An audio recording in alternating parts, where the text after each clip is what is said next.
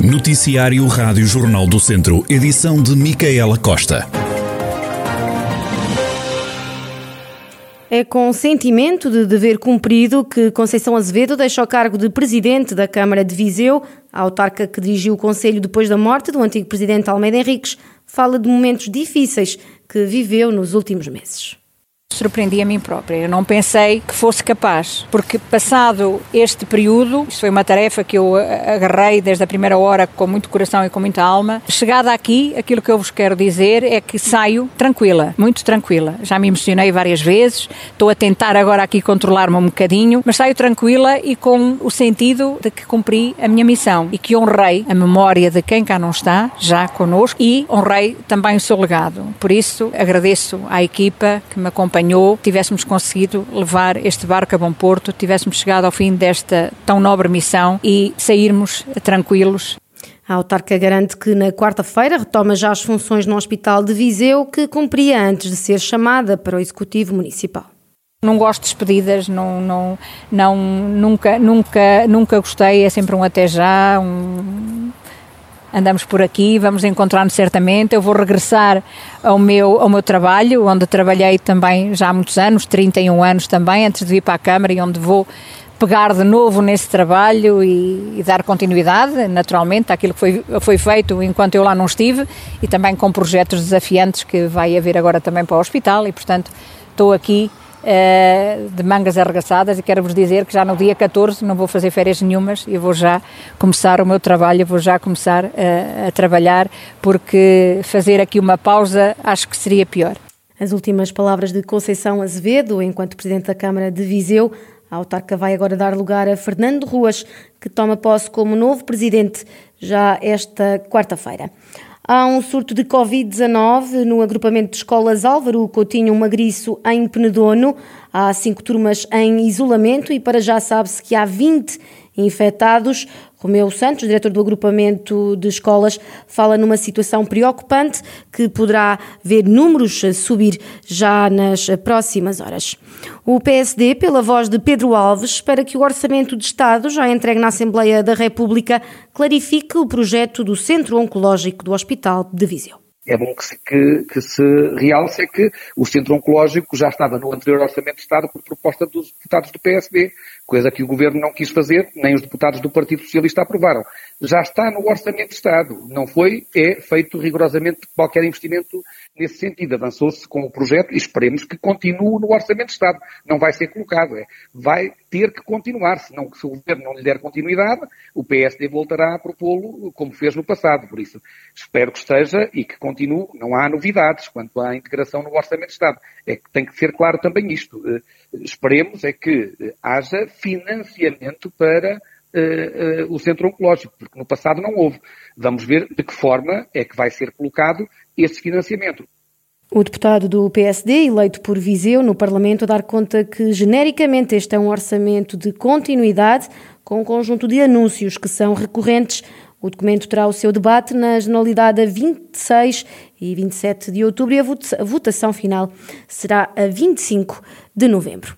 O Planalto Beirão vai investir 8,5 milhões de euros na construção de uma nova instalação industrial de preparação de combustíveis derivados de resíduos. A ideia é tratar os resíduos não recicláveis que sobram das operações de tratamento e de recuperação de recicláveis, a chamada fração resto.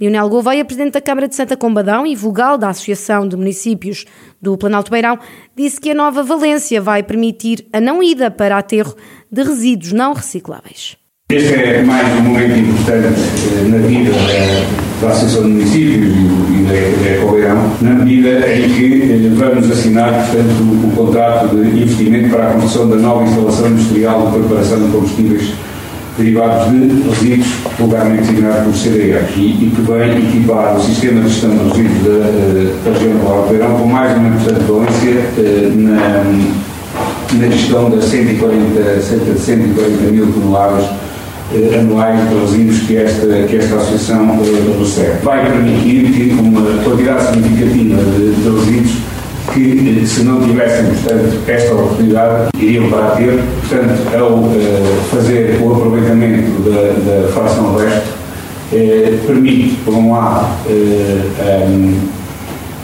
a não ida para aterro desse tipo de resíduos e, por outro lado, a sua valorização do ponto de vista energético. Lionel Gouveia, Presidente da Câmara de Santa Combadão e vogal da Associação de Municípios do Planalto Beirão, na assinatura do contrato para a construção da nova instalação industrial de preparação de combustíveis derivados de resíduos.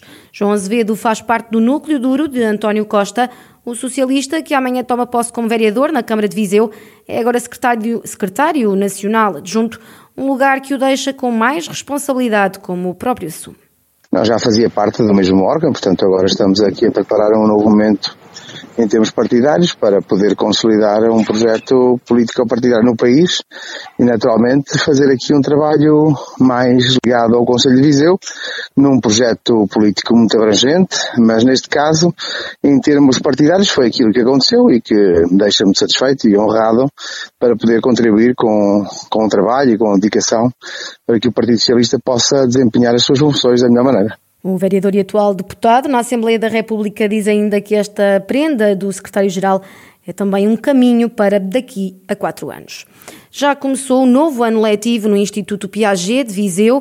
Esta terça-feira foi dia de regresso à escola, num ano escolar que vai ter cerca de 400 alunos, como detalha Paulo Alves, presidente do campus universitário do Instituto Piaget de Viseu. Eu creio que nós iremos arrancar este ano académico eh, na totalidade dos nossos cursos graduados e pós-graduados com 400 alunos, o que significa um crescimento consolidado ao longo dos últimos anos, como é do conhecimento de todas as instituições de ensino superior e de forma muito particular aquelas que são da mesma natureza que a nossa, ao longo dos últimos anos sofreram um decréscimo acentuado. Nós temos vindo a recuperar e este é o terceiro ano consecutivo em que a comunidade académica de Viseu aumenta.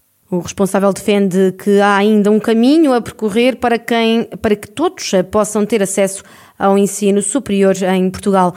Para os alunos que frequentam os cursos do Piaget há mais tempo, a nota é claramente positiva.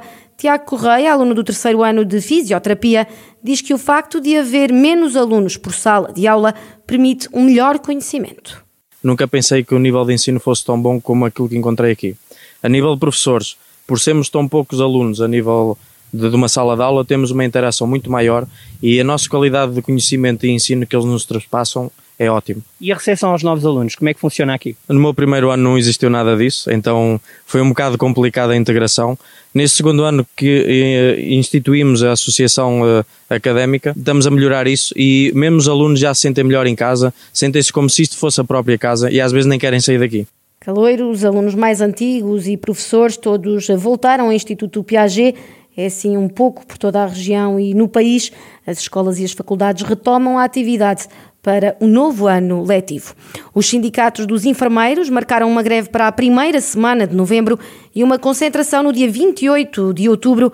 Em frente à Assembleia da República, pedem o descongelamento das carreiras e uma avaliação de desempenho adequado à profissão Ricardo Correia de Matos, presidente do Conselho Diretivo da secção regional do Centro da Ordem dos Enfermeiros, refere, refere, que as reivindicações não são recentes e recorda que os enfermeiros estiveram na linha da frente no combate à Covid-19. As reivindicações não são recentes, boas condições de trabalho, que são obviamente fundamentais, eh, e depois, obviamente, questões relacionadas específicas com a própria carreira, vencimentos, entradas entradas na carreira, valorização do enfermeiro especialista, a contagem dos pontos e o método de avaliação está completamente ultrapassado, a idade da reforma, portanto, a penosidade da profissão, não só pelo trabalho por turno, mas também pelo peso psicológico, pelo impacto familiar que a profissão acarreta, portanto, são tudo dimensões que a nível europeu são reconhecidas, portanto, eu penso que é o momento ideal para que a população portuguesa entenda o papel absolutamente central e fundamental para a sustentabilidade dos nossos, do nosso sistema de saúde. Ricardo Correia de Matos, presidente do Conselho Diretivo da Secção Regional do Centro da Ordem dos Enfermeiros, sobre a greve dos enfermeiros que está marcada para a primeira semana de novembro. Fechamos com a informação de que está a ser removido o pedragulho de granito que caiu no acesso à A25 em Chãs de Tavares. Apesar de se esperar que os trabalhos ainda demorem algum tempo, o trânsito está a fluir com normalidade. A pedra de grandes dimensões invadiu a via depois de um caminhão carregado de granito ter eh, tombado. O alerta, segundo o Centro Distrital de Operações e Socorro, foi dado perto das quatro da tarde. Na ocorrência, além dos bombeiros, com duas viaturas, estiveram ainda equipas da Ascendi e da GNR.